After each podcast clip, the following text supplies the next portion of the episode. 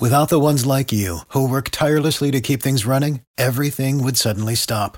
Hospitals, factories, schools, and power plants, they all depend on you.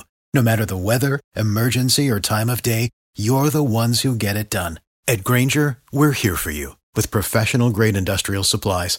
Count on real time product availability and fast delivery. Call clickgrainger.com or just stop by. Grainger for the ones who get it done. Every team, every topic, everywhere. This is Believe. All right, welcome in again, everybody. It is the Believe in Patriots podcast right here on the Believe Podcast Network. Special, uh, special treat for the listeners again. Doug Flutie going to join us as he did in the uh, last episode, breaking down the Chiefs game. We get ready for the Broncos game. Pats two and two, Denver one and three. I'm at WDEV Radio Brady on Twitter. Brady Farkas. Doug Flutie is at Doug Flutie. Aaron Wells is our producer as we get ready for week number five. As always, the podcast is brought to you by our friends at Bet Online. Again, that's betonline.ag. If you want to go, you want to gamble on the NFL, you want to feel a part of the NFL. You can't um, you can't be at the games in most places. You can't sit in your seat the way you like to. You got nothing to connect you to the game. Gambling can do that. Bet online can help you do that as well. I told you on Tuesday, I still feel good about it. Plus seven Eagles on the road at Pittsburgh, in state rivalry. I like what I see from Pittsburgh. So, uh, Aaron, to the podcast. What you're about to hear is a presentation of the Believe in Patriots podcast on the Believe Podcast Network. All the news, opinions, and insights on your Super Bowl champion New England Patriots. Now it's your host, me, Brady Farkas, and Heisman Trophy winner, CFL Hall of Famer, and former Patriots quarterback, Doug Flutie. Well, of course, I meant I like what I've seen from Philadelphia at the end of that read, not Pittsburgh. But anyways, Pats are uh, two and two. Denver's one and three. We welcome in Doug Flutie, the former Patriots quarterback, two times Heisman Trophy winner. Doug, thanks for being with us again this week. How are you? I'm doing all right. Thanks for having me again. Well, I appreciate you joining us. Your insight was great after the Kansas City game. Aaron Wells is our producer. Um, Aaron, I just I want to get right into this to start. Kind of give me the first impression sounder right off the bat. First impressions.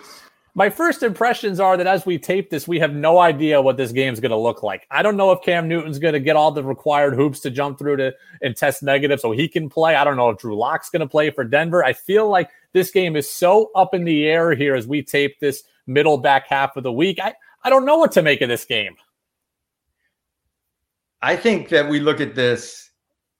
Uh, we know what we got as backup quarterbacks. yeah, yeah, right. and, and we don't like it right now. We didn't like the way it all played out. So I, I think that um, I think Cam will get. I think he'll get through protocol. I think he'll be healthy. He was uh, asymptomatic originally, so I, I, am keeping my fingers crossed that he will be ready to rock and roll, and that uh, the offense will be a comfortable, easy offense for Josh McDaniel to call. If you're Brian Hoyer, if you're Jarrett Stidham, so if you're one of the backup quarterbacks in New England, you don't know if you're going to start here as we approach the end of the week. How do you prepare for a situation like this? Well, I think both guys look at it as an opportunity that no one made a name for themselves last week. No one took control who is the number two guy and they're battling this week in practice to yeah. decide it's it's my job. I deserve to be the number two. I'm doing this. I'm going to do this right. And to for Brian Hoyer to make up for a couple of mental errors last week, or even Stidman to Stidham to that through the pick at the end. You know, he had a couple of good things happen, um, but you know they've got to show that they can be consistent. That's something that with a backup quarterback you don't realize how long a, a game it, you've played in preseason a, usually a quarter yeah. half something like that. To play a 60 minute game there's a lot of plays to execute and a lot from beginning to end because like even last week hoyer was was executing through the first quarter and doing a lot of things well and eventually made some critical errors. If you we we hear this as fans we say this as media types. Let me ask you we hear the backup quarterback's going to be better this week because he got reps with the first team. How much does that matter, actually? Um, it does matter. There's no doubt it does matter. It helps your confidence in play calling. But especially with the Patriots, they game plan per team. There's new stuff that comes in this week. There's they're going to game plan to what they see on film, and you've got to pick this stuff fresh. We're going to run it in Wednesday's practice. We might get a second rep somewhere along the week, and you got to know it. So there's, yeah, you've run some reps, but I think more than anything is the game time from last week is going to help more than anything going into this week and, and be ready to play. Um, nothing, nothing prepares you for game speed like just being in a game. We talked about this a little bit in the podcast after the Chiefs, so I kind of frame it to you in a different way now. So Stidham is looking to keep his spot in the organization. They drafted him in the fourth round. He's on his rookie deal. He's only got two years left after this. He's trying to prove he belongs in the organization. You had to prove your worth over and over again in multiple different organizations. What's the mindset of a quarterback when you're, I feel like you'd always be looking over your shoulder and wondering how they're perceiving you. I was that way. I was always looking over my shoulder, and it was a daily competition in my head. My head was yeah. going 100 miles an hour, whether it was in a meeting, knowing the, you know, being the first one in a locker room. So, and sometimes it was just because you wanted them to know you were the first one in the locker room or that you were there late and that they, mm-hmm. you're committed to the task and that you're running extra sprints. And then you're, you're trying to get the game plan the night before so you get a head start. All that stuff goes into how much you want it, and they and the coaches see that. Um, there's a lot to be said for that. And you know, I brought up Tim Dwight last week. Tim Dwight and I had little man, man syndrome. We mm. we felt, and we said this: we have to prove we belong every day. Where the big guy that was drafted in the first round has to prove he doesn't belong and he gets opportunity after opportunity. We screw up once, we're done, and that was our mindset. You know, I played Division three baseball, and even though it wasn't at a high level, it, it was a high level to me. It mattered to me, and mentally, everything ate at me. It didn't matter. I could walk the leadoff guy, and I was done for the game. I could get a bad call, and I was done for the game, and it really, really ate at me. And my my coach, my favorite coach of all time, said, "Dude, you've got paralysis by analysis. Did you have that? Did you overthink things?" Um, at times, at times, I, I got that way. Um, it, it's funny the difference too, though. I just picture when I was in Buffalo. Mm-hmm. Um, I finally got to the point. You know, I just got back to the NFL. Training camp was a blur. I'm trying to learn new, new offenses, new defensive things that are zone blitzes were brand new to me again. All yeah. this kind of stuff, and then the light went on uh, I think it was the last preseason game, and then I got an opportunity to play the first regular season game because I've been in, and the light went, and I was relaxed. But the first mm. few preseason games, it was that way. It was yeah. I'm trying to do everything perfectly. Uh, what is the front? What is the coverage? How am I doing this? What one to two, this plays one to two to three? Uh, the, you know, and the, all this stuff's going through your head. You keep, it's got to become instinctive. And there's a point where all of a sudden the light goes on, you start to relax. And a lot of times that has to do with numbers of reps and game time and have some good things happen for you. And then you relax and get back to it. And uh, yeah, there's no doubt there's a point. There's a lot of time. And I, yeah, I think Hoyer was that way a little bit last week yeah. early on that he was trying to be perfect. He was trying to do it exactly the way it was supposed to be in practice, coached. And, um, you know, there was no room for, in his mind, no room for error, but also no room for improv- improvising. We have this stigma, at least, okay, I'm 30 years old. So I have this stigma that everybody from the 90s was, quote, old school and all the coaches were very, very mean. And now that all the, now all the coaches are a lot more player friendly because they have to be because the players make so much money. Um, did you, as a player, ever have a coach that pulled you aside you know, there's a kick on the ass and there's a pat on the ass. Did you hmm. ever have a coach that was willing to give you the pat on the ass, or were they all kicking the ass guys back then? I'll tell you what, the reason I was so successful in college was I had Tom Coughlin as an offense coordinator who was hard on me, disciplined, but on game day, he was calling plays. And Jack Bicknell was my head coach. He'd wrap his arm around me, mm. pat me on the back, happy go lucky. And I was lucky to play for Wade Phillips in Buffalo, who was that way. And I had I had a lot of success with those kind of guys. Yeah. I had Mike Ditka in Chicago. Mm-hmm. And I talked Jim McMahon and I played golf together out in Tahoe this year at the celebrity tournament out there. And we're talking about some things here and there. And I, th- I said, I go, Jim, you're the only guy that could have been successful playing for Mike Ditka because you didn't give a damn. You know, he couldn't, you were, you would give it right back. You know, I it, it, affected me. If he got mad at me, like Mike Ditka loved me, But on game day, he was kind of hot headed and irrational, and something bad happened, and he and so you're afraid to make mistakes. You're afraid to take chances. You don't want to screw up, and you don't make plays when you play that way. And Jim, he didn't give a damn. He just let it rip and do what he felt was right and go.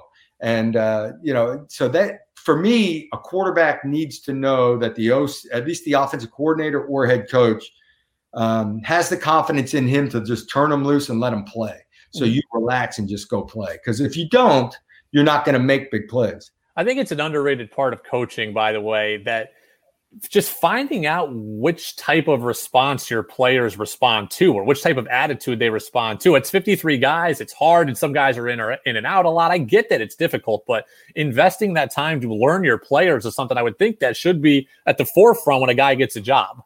I it's I you're right though. You're 100. percent I don't know how you do it, but to know which guys need to kick kick in the pants and the light a fire under them to get them going, and what guy is okay. This guy's disciplined enough, and and he's going to be all right. I'm going to leave him alone and give him a little boost in confidence and what you know. There's everybody has different traits, and coaches have to figure it out. And it's a tough thing because there are guys that definitely responded to yelling and screaming, yeah. getting in their face and kicking them in the tail and getting them going. By the way, Patriots playing the Broncos 425. CBS moved this game from the one o'clock window to the 425 window because I think there's such a fascination about Cam and there's such a fascination about the Pats with Cam. If Cam doesn't play and if Lock doesn't play, how much is CBS kicking themselves that they get a Brett Rypien versus Stidham or Hoyer matchup? Well, we could we could just run the ball three times and punt and see yeah. who punts the ball the furthest and kick a field goal. Oh um, man! No, I I, t- I think if Hoyer plays, I think Hoyer will play more relaxed and more aggressive. Um, if Stidham plays, I think we'll see what we saw out of him last week, and that was just go in and turn it loose, and you know he'll probably make a mistake or two, but um, you know he'll. Tur- I think that the playing time that guys got last week will carry over to being much more comfortable stepping on the field this week. How much does it matter that Denver gets the extra days to prepare? Because they played on Thursday night football against the Jets. Now the Patriots have the short week for the Monday night game, and the Broncos have the long week. Does that matter? I, I think it does. When yeah. you have a long week, you get an extra day of rest. You get a little more time to prep. Um, with the Patriots, they've traveled, come back on what was a hectic day, traveling in and out on the same day as playing and then a short week. Um, it just messes with your rhythm. And, uh, you know, I, when you lose, though, you just want to get back out on the field, too. Yeah. So, you know, for whatever that's worth. But when you're dealing with backup quarterbacks and variables and unsure who's going to be on the field, you'd like that extra window of time to prepare. Patriots Broncos 425. It's in the CBS late game window. Aaron, let's get to uh, the opponent's spotlight for the one and three Broncos. Opponent Spotlight. You know, I won't spend too much time on this, but as I really did my deep dive on the Broncos, Doug, I'm amazed to find out that Melvin Gordon's only 27 years old. Like I thought Melvin Gordon was like 33. Melvin Gordon is a young man still, and he leads this Broncos offense. I had no idea he was 27. That's that I that's shocking to me too. He's um most of the guys are coming out of college. See, they they redshirt in kindergarten. Yes. Right? The, the parents hold them back and don't start them in school. Then when they get out of high school, actually some of them go into college in the spring, but then all the, the JC and the bouncing around and the pulling back and waiting, and then the six years of college. They may have only played two years at LSU, but they're five years out of high school. you know, so they're 24 when they're getting to the NFL. I guess Melvin got out right away. Well, you know, I thought that Gordon was done. He made a mistake holding out with the Chargers. They let him go. They give Ekeler the money. So I thought Gordon was done. And here he is. He's supplanted Royce Freeman, yeah. Phillip Lindsay. He's ninth in the NFL in rushing. Drew Lock is a young quarterback. And if Brett Rypien plays, he's a young backup quarterback. When you are a backup or a young QB, do you need that running game to be behind you and aid you? You know, the coaches say that, and then you get into that mode where, yeah, that's handed off and keep me in good down and distance and don't throw the ball 40 times. You know, let's only throw it 18 to 25 times. And but every time you do that, every time you're throwing the football, it's third and medium or third and long. And you got one shot or you're off the field. I'd rather let's spread them out, air this thing out, turn it loose, and give me three shots to complete a pass for a first down and get moving and get the guy in the rhythm and give him confidence that way. I don't like being protected as a quarterback. I didn't like when we ran the ball, ran the ball, ran the ball. Now, you know, I think the Patriots did a little of that last week because of who they were facing on the other side and didn't want Mahomes to get into a rhythm and have, you know, you go three and out a couple times quick and all of a sudden you're down 14 nothing and he's got a rhythm going. Right. But I didn't like being protected. I, I didn't uh, that that showed that the coach didn't have confidence in you and you had to be almost perfect because if you throw an incomplete pass at all, you're punting. And that frustrated me. Do you think that the running back has been too devalued? Like I, I'm okay not taking a running back in the first round, but I do believe that running backs are important. I do believe that the running game oh. is important. That balance is important. Do, What are you? What's your thoughts on the run game overall? The run game to me, and this came from my Canadian years the pass game to me was an efficient basketball on grass short passing game. Yeah. It's going to keep me in down and distance. And when you line up in a defense now to take that away, I'm going to slip a run and we're going to gash it for eight to 10 yards. Yep. And that's how I wanted to run the ball. I wanted to run the ball once you put that dime defender on the field. And now my guard is getting up on a defensive back and blocking him, and the tackles get you know that that's the way I like to run the ball. Or you ran option football, zone read stuff, where you don't have to block the best defender on the field. Let the defensive end come at me. Okay, I pitch it to him. He's on the corner, zone read, and takes me. He's on the corner or up through, whatever it is. That's the way I like to run the football. With with the tailback in today's game, it's like white for the Patriots. You want yeah. the guy Kamara. Um, Oh shoot, McCaffrey. McCaffrey, thank you. There you go. You know, uh, you know, those guys are the most dangerous guys in the NFL because they get the matchups. They're great running backs, handle the ball, you run the offense. Um, you know, if guys are going to put dime on the field, you motion a tight end in the backfield as a lead back. You still got your two back runs against dime defense, and here's your guy carrying the ball. But then you match him up on linebackers and get him in the pass game. Those are like the tight end, tight ends and running backs are the guys that can get the matchups in the pass game. And running backs that can run routes and catch the ball are invaluable in the NFL. Well, you mentioned that, and, and McCaffrey's one, and Saquon Barkley, when he's healthy, is another. These backs that can do everything. They can line up Le'Veon Bell. They can be running backs. They can be receivers. They can do everything. Did you really have that in your career? Because I'm thinking mid 90s running backs, big pads, get low, don't pads. Like I'm thinking Chris Warren in Seattle and Antowain Smith, who you might have played with in Buffalo. Like I don't see a lot of pass catchers there. The guy, well, I, I had Thurman Thomas at the end. Thurman Thomas, yes. Thurman was great and I had Danian Tomlinson out in San Diego. That's pretty darn good. And, and, my first touchdown pass in the NFL was to Walter Payton in Chicago. Oh my god! And it was a deep corner route over the shoulder in the back of the end zone, dragging it. It was an amazing play on his part. Um, but LaDainian, I go right to in my mind. We were playing in Detroit, and he ran that little angle route out of the backfield. We called it F post. He came out, stuck the guy back inside, almost like a quick slant from the backfield. I threw the ball five yards, 70 yard touchdown. I threw the ball five yards, 60 yard touchdown. He just hit it running, sliced up through, and gone. And those guys, the guys that really, and, and LaDainian wasn't quite this, but now there are guys, and, and White does it for New England, get out there wide. And they always ran a hitch or a go. Now they're running slants, they're running curls, skinny posts. Those guys, if they can do that stuff, it's it's on. Well, Melvin Gordon is my guy to watch. He's my guy in the opponent spotlight for Denver. I, again, 27 years old. I can't believe it. So what we'll do is we'll say bye to Doug for a moment. We'll bring on Zach Bye, who's a the co-host of uh, Stokley and Zach on 104.3 The Fan in Denver, and uh, he'll give us his insight on the Broncos. All right, I want to welcome in now Believe in Patriots podcast, Zach Bye, radio host 1043 The Fan in Denver. Back in the day, we used to work together, so it's been pretty cool to, to reconnect here. Um, Zach, first off, man, I'm sorry you didn't get to talk to Flutie for this because even though you're in Denver, I know you grew up a Bills fan. I know you had Flutie pennants, jerseys, and Flutie flakes. I just know it.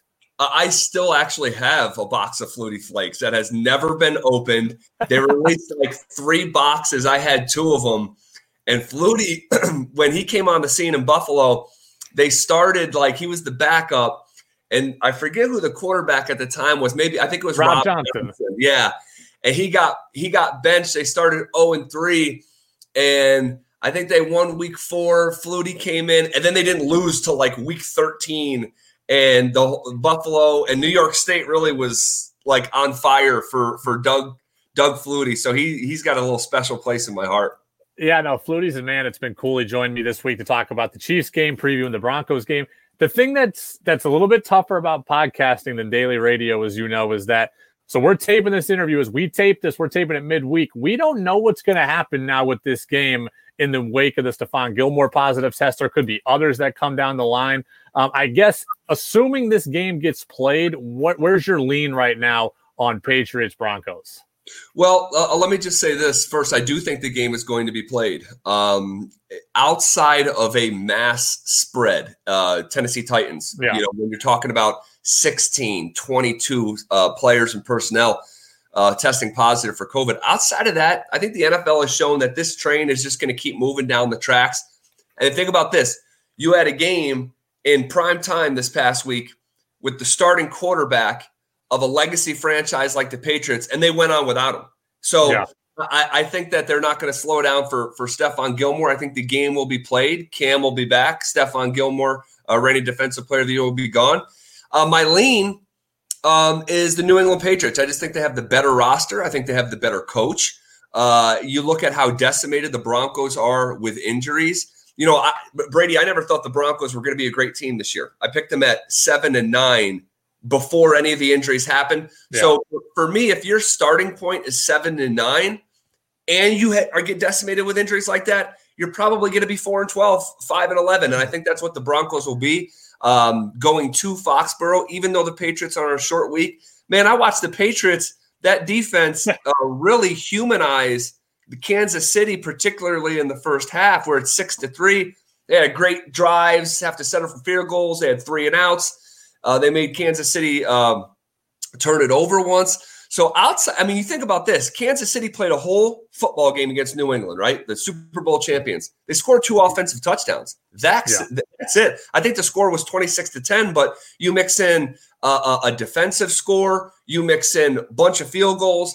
That game was less lopsided than the score would indicate. So I think the Patriots are an awesome team with an awesome roster. I think they win this weekend. So we don't know if Cam's going to play, but hopefully Cam plays. We don't know yep. who's going to play quarterback for Denver either. So last I read, Vic Fangio says that Drew Lock's 50 50 to go. How different is this team with Drew Lock versus Brett Rypien?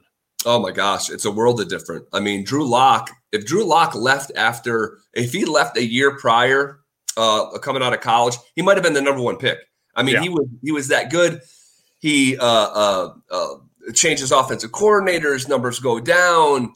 He gets picked in the top of the second round instead of the first. He's super talented. He's the most talented quarterback the Broncos have had since Peyton left. There's been nine different QBs that have started huh. since that time. Drew Lock is far and away, and I can tell you, I've had eyes on every single one of these QBs since Peyton. Drew Lock is by far the most talented quarterback that they've had uh, since 18 retired. So the, the difference is massive because you talk about it's not Drew Lock to you know, even a Brian, well, I shouldn't use Brian Hoyer as an example after this week, but like a, a comp, like a Case Keenum type backup, like a Joe Flacco type backup. Uh, Brett Rypien, Brett Rypien, um, you know, he started one football game in his career. He's an undrafted player. He has kind of a pop gun arm. Uh, and I think you're going to see him turn the football over. And, I, you know, against that uh, Patriots defense, I have not much confidence that it's going to be Brett Rypien that's going to be the one to solve them. Uh, I just I think the difference is massive. And I will tell you, Brady, I don't think Drew Lock will play this week. I don't think he's 50 50. I'd put hmm. it at 90 10 that he doesn't play. I think it'll be Brett Rypien. Dude, I can't believe this. Flutie and I were just talking about this before you came on. Melvin Gordon's only 27 years old. Like I thought this dude was like 33 and on the way out yeah. of his career. All of a sudden he's ninth in the league in rushing, still pretty young. Melvin Gordon, um, I don't know if it's a resurgence, but playing well in Denver. Yeah, he, he's playing well. The numbers, you know, Melvin right now, if you watch it down by down, he's playing good. He's not playing great. He's not playing below average. And here, here's a good example. And you know how this happens too, Brady, with like with with with stats. It's three and a half quarters this past week yeah. against the New York Jets, Thursday night football. Melvin Gordon's averaging 2.9 a carry on 22 carries. Wow. He busts a 47 yard, he busts a 47 yeah. yard run, He finishes with 107 yards. Now he's averaging over, you know, whatever it is per, per carry. And you look at it, you say, whoa, 107 yards, two touchdowns. Well, that last run came with six minutes left in the game, and it jades the way that you look at the performance because up to that point it was rather mediocre. So um, Melvin Gordon has been good, not great. They're paying him top 10 money. Uh, he's got to continue to, to, to play well to get the return on uh, John Elway's investment because they already had a running back. That's the thing. Like they already had a Pro Bowl running back. So to turn around and pay another guy outside of the building top 10 money when that guy's still here, um, you have to almost justify that move. So he's got to continue to play well. What about at receiver? All I heard in the draft was that the Eagles killed it at receiver and the Broncos got a whole lot faster. Now, Sutton's not playing. He's injured, I know, but they got uh, Jerry Jeudy. So, what do we think of the young Broncos receivers and tight end group? Well, I think the receivers and tight end group is phenomenal. I think they're going places. I think their trajectory is like one of the best in the NFL in terms of skill position players, where you have Courtland Sutton, Jerry Jeudy. They drafted KJ Hamler, speedster out of, of Penn State in the second round. Um, and then they have a first round pick last year, Noah Fant, tight end out of Iowa. Yeah. So skill position wise, they're they're great. Problem is, you need to block people in this league. And I thought the Broncos and John Elway made a mistake in the second round. You know, Brady, they were the seventh team ever, ever to draft receiver receiver in the first round, second round. Wow. Doesn't happen a lot. The Broncos had other issues. The Broncos are rebuilding here. So when they did that, personally, I thought that was overextending themselves to try to be something that they're just not. You're not Kansas City. And I know that that they kind of wanted to maybe build the Broncos in their image. That's their divisional uh, neighbor. And I just thought they they could have gone corner, they could have gone tackle. And now it turns out the speedster from Penn State, second round guy, has a hamstring. He's not playing. Courtland Sutton, now he's out for the year. Uh, and now you still have your issues at tackle and and, yeah. and, and, and guard and and center rookie center out of LSU is has has been underwhelming. So um, the Broncos have more fundamental issues than their skill position players because the skill position players are pretty good. Dude, I hear people talking in New England about uh, let's just bring Tom Brady back someday as a as a GM. Let's bring him back as an ownership position. Let's give him some stake of the franchise. I want no part of that because I don't want the situation that you're faced with in Denver, where I hear rumors about John Elway, the best player in franchise history, being on the hot seat. Like I want no part of that for Tom Brady. Is Elway really on the hot seat there? Well, he's not on the hot seat uh, because the Broncos are the only professional sports team in the four major professional sports that currently do not have an owner. Pat Bowlen yeah. died a handful of years ago. They're being run by a trust. So one of those like trustees or like the sitting guy in charge, Joe Ellis, he's not going to fire John Elway. Like no one wants to be the guy to fire the most famous person in the history of Colorado. Not like yeah. the Broncos or the like the state of Colorado. John Elway is the most famous figurehead uh, that this state has ever had. So no one wants to be the guy to, to come in and fire him. And then the other side of the argument is like, yes, this is the worst stretch of Broncos football since the early 70s, believe it or not. The Broncos have just experienced 2017, 2018 was the first back to back losing seasons they've had since the 70s, dude. Like, think about that. Back to back losing seasons. That happens all the time. I'm a I grew up a Bills fan. That's like that's our homeostasis. Like that's how that's our baseline. So yes, it's the worst stretch of Broncos football since the 70s, but it was also John Elway's watch where he took the team to Super Bowl 48 with the highest scoring offense in NFL history, Peyton Manning 55 touchdowns. He brought in DeMarcus Ware and Emmanuel Sanders and Aqib Talib. They lose. They retool the team. They go back to the Super Bowl. They win the Super Bowl. So John has this enormous amount of equity built up as a player. Then the general manager gets like larger than life. Like, oh my God, he is he somehow a better GM than he was a player? Two Super Bowl appearances, one Super Bowl win. But now you have this other, you know, muddy period. So trying to organize all of it and how much he's to blame now and how much credit does he deserve then? It's not just some simple conversation. It's actually a really, really complicated managerial history for for John. But I'll finish it with this: Is he on the hot seat with you know the organization? No, but this fan base, boy, the temperature's turned on mm. John Elway. I can tell you. I'll get you out of here on this. So um, I've been now in New England for four years, and I grew up a Seattle fan, and I'm still a Seattle fan. But I've developed a soft spot for the Celtics, the Red Sox. I really do like the Patriots. I really do root for these teams when they're not playing when they're not playing my team. But yeah. you're a, you grew up a Bills fan. When the Bills play Denver this year, who are you going to be rooting for? Well, they played the Broncos last year, and I got a lot of heat because I actually took a, my shirt off and I had a Bill shirt on underneath, and that's how I made my like Lee Corso style pick. Yeah. Um, you know, it's complicated. I don't like it, to be totally honest with you. Like the question you just asked me makes me uncomfortable because I legitimately don't like it, and you've experienced that some of your yourself here.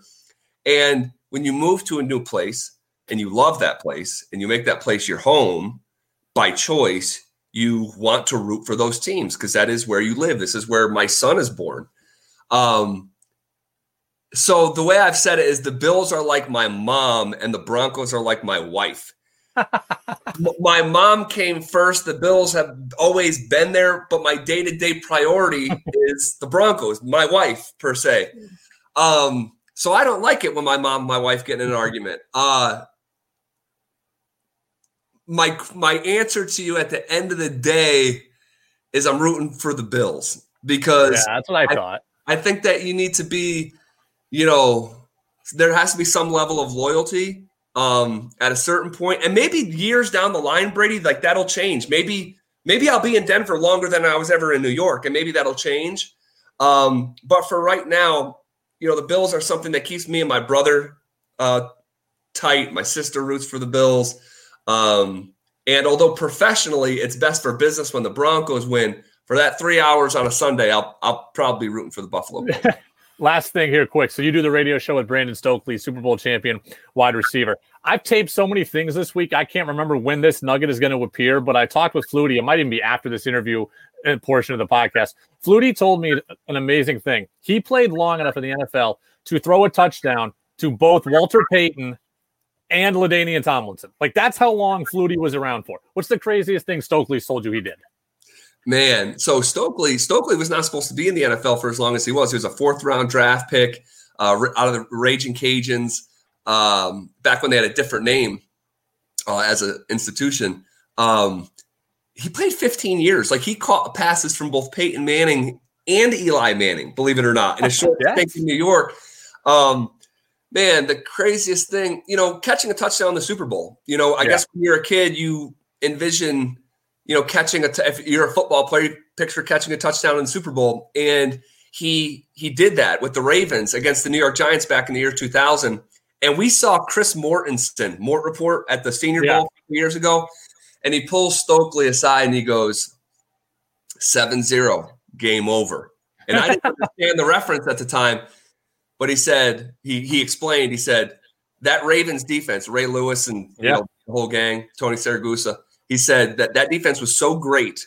You know that, that that Ravens team had a period of five weeks during the season that they didn't score a touchdown for five straight weeks, and they went three and two during the stretch. Think about that. And he said that Ravens defense was so great that if the Ravens offense scored a touchdown, that would be the game because you knew you were going to get one defensively. They ended up getting a kick return to the house, but he's the one who caught the touchdown. So I think that's pretty cool. And then you're a Seattle guy in the Beastquake game. He caught a touchdown in that game as well. I know. Um, I forgot. I forget he was even a Seahawk for you know. Yeah. point, but yeah, he did. And then actually, actually, here's the right answer. Here's the right answer. Uh, you said the coolest thing. Uh, there's only been one trio of wide receivers in the history of the NFL in one season all go for a thousand yards and 10 or more touchdowns. Still to this day. And that wow. was Marvin Harrison, Reggie Wayne, and Brandon Stokley. So I think that's probably the coolest thing. Zach by 1043 the fan in Denver. Hopefully the game gets played. Hopefully uh, everybody is safe. Hopefully we see Cam. You know, Patriot fans want to see Brett Rypien, but I hope Drew Lock is healthy too. So Zach, thanks a lot, man. Appreciate it. Yeah, Brady, thanks for having me on, man. Best of luck with the pod. All right, I want to thank Zach By again, a good longtime friend of mine, 1043, the fan in Denver, covers the Broncos. Doug, also, we bring in Doug Flutie back, also a diehard Bills fan. I guarantee you he had Flutie flakes growing up and was regretful he didn't get to speak to you. Oh, my. That's, uh, I just signed the, who had it? Oh, over to hockey rink. I'm in Florida and there's actually a hockey rink. And got, I, anyway, I just signed one of the original boxes there. I've got my collection here. Wow. That was amazing. That was all about uh, the fans in Buffalo were amazing. So they all kept them. They all kept them. Is your heart? By the way, Patriots two and two. This is the Pats podcast. Buffalo's four and zero. You played for both. Who is your heart with when these two teams meet up? I, I, you know what's? fu- I don't know now because I, I, Tom and I were close. Yeah. and I'm still close with a lot of the New England people and uh, in the organization. So I still cheer for the Patriots. Um, last year, I got up to Buffalo for the first time to a game in a, since I played. Yeah. I went to Buffalo for a couple of events, but I got to a game. And the fans were absolutely amazing. They treated me like I was Jim Kelly. I spent three years in Buffalo. Yeah. And you would have thought I was a Hall of Famer there and that I did what they were amazing. And I started to reconnect with the Buffalo organization, do some things with them. So they've really treated me well in the last year or two. And I've, I've really kind of reconnected. So deep down, I, I'm still rooting for both. And to co- cover my tail, I just say I want everybody to win. I have I a want a, lot of, I want a lot of offense. Yeah. I root for the quarterbacks and the offenses. I have a soft spot for Buffalo. I went to college in, in central western New York, and the Bills were horrendous. And I had to watch four years worth of Trent Edwards games where he didn't do anything but throw it six yards down the field. It was four awful years watching the Bills. Now they're good. I, I'm happy for their fans because I lived it for four years. Um, we usually do at this time of the podcast, we usually do grading Cam's wardrobe, but since Cam didn't play, we don't know what Cam wore, so we can't do grading Cam's wardrobe. Well, glad he's okay. Hopefully he gets on the field again. We don't know as we tape this. And Aaron, our producer, I'm mad at myself because on Wednesday with Doug, we didn't get to play my favorite segment of the week. We were supposed to do Crazy Patriots Twitter takes today. We did it on Wednesday. Wednesday, we were supposed to do This Makes Me Want to Drink. So I have to go oh. back because it's my favorite segment of the week, Aaron. The weekend is over. I thought it was time to stop drinking, I'm kind of beat. Yeah. Thank God I'm exhausted. but this makes me want to drink. I just can't. I need a drink. Give me a drink. There you go. This makes me want to drink. I'm going back to the game against the Chiefs. How do quarterbacks who who are 34 years old not know how many timeouts they have, Doug? Did that ever happen to Is you? what at the, Buffalo? the explanation was? He didn't know the timeouts. Yes, he tried to call. He Oh. got he got sacked and tried to call timeout. He didn't have one. He was like Chris I Webber. thought he was trying to make a play and didn't. Uh, that's yeah. Well, I'll tell you a story that Bill did to me when I got. I was 43 years old in New England. Okay. Just got there, and it's game situational stuff going on in training camp, and we're lining up for a field goal, and the clock's running, and I'm we're run out, and we're going to do the field goal. I'm here. Vrabel's over on the defensive side of the ball, and Vrabel reaches up and calls timeout. I stand up as the holder and relax. I look up and the clock's still running. Three, two. I could jump down. We snap the ball. We kick the field goal. Mm. We they had Bill intentionally put up on the scoreboard numbers of timeouts as well. Wow. I just thought we were running a drill where we were running out on the field and we're kicking a field goal. And Vrabel knows he, that's why he's a head coach now too. Hmm. He plays that game mentally with Bill. I so you should it's it's the cardinal sin. You should know how many timeouts are on the board. You know that situation. Vrabel got me, but we still got the kickoff. But you know, we'd never get you again because it's a it's a exercise in learning and uh, you just you got to know that situation. You got to know that situation has been discussed, but also you got the earpiece in your helmet from the sideline. Yeah. You know, the reminders come in as you're making the play call. Uh, I'm sure Josh probably said it to him before the snap. Okay, make sure you get rid of the ball. You know, no no timeout. Blah blah. I I'd like to know that because Josh probably did. Quarterback play. That is what made me want to drink after that game against the Chiefs. Hopefully, it's a happy beer after the game against Denver. Doug, I'll get you out of here on this one. You talk about Vrabel being a smart teammate. Who's the most cerebral teammate that you had? Uh, I'll go back to that. T- it's got to be Tommy. Got to be Yeah. Tommy. Brady. Oh, that was an obvious one. Um, but but you know what? I would say Vrabel because you know I I expect that of Tom. I don't know that I expect that from you know the guy over in the the, the, the linebacker on the team. You know, the Zach Thomas, but but they've gotten to that point too, where it's a chess match because everything is called at the line of scrimmage now, and it's a chess match that goes on from defense to offense and and who who has the chalk we used to say who has the chalk glass all the time.